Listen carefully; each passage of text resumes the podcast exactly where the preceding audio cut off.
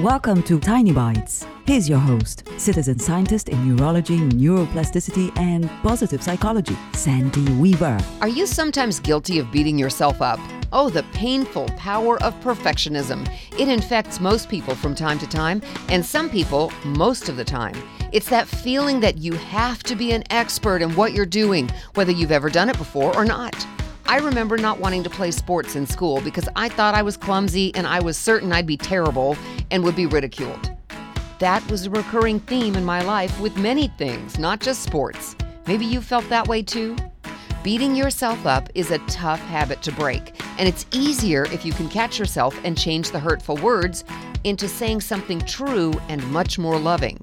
Try this instead I am currently under construction. Thank you for your patience.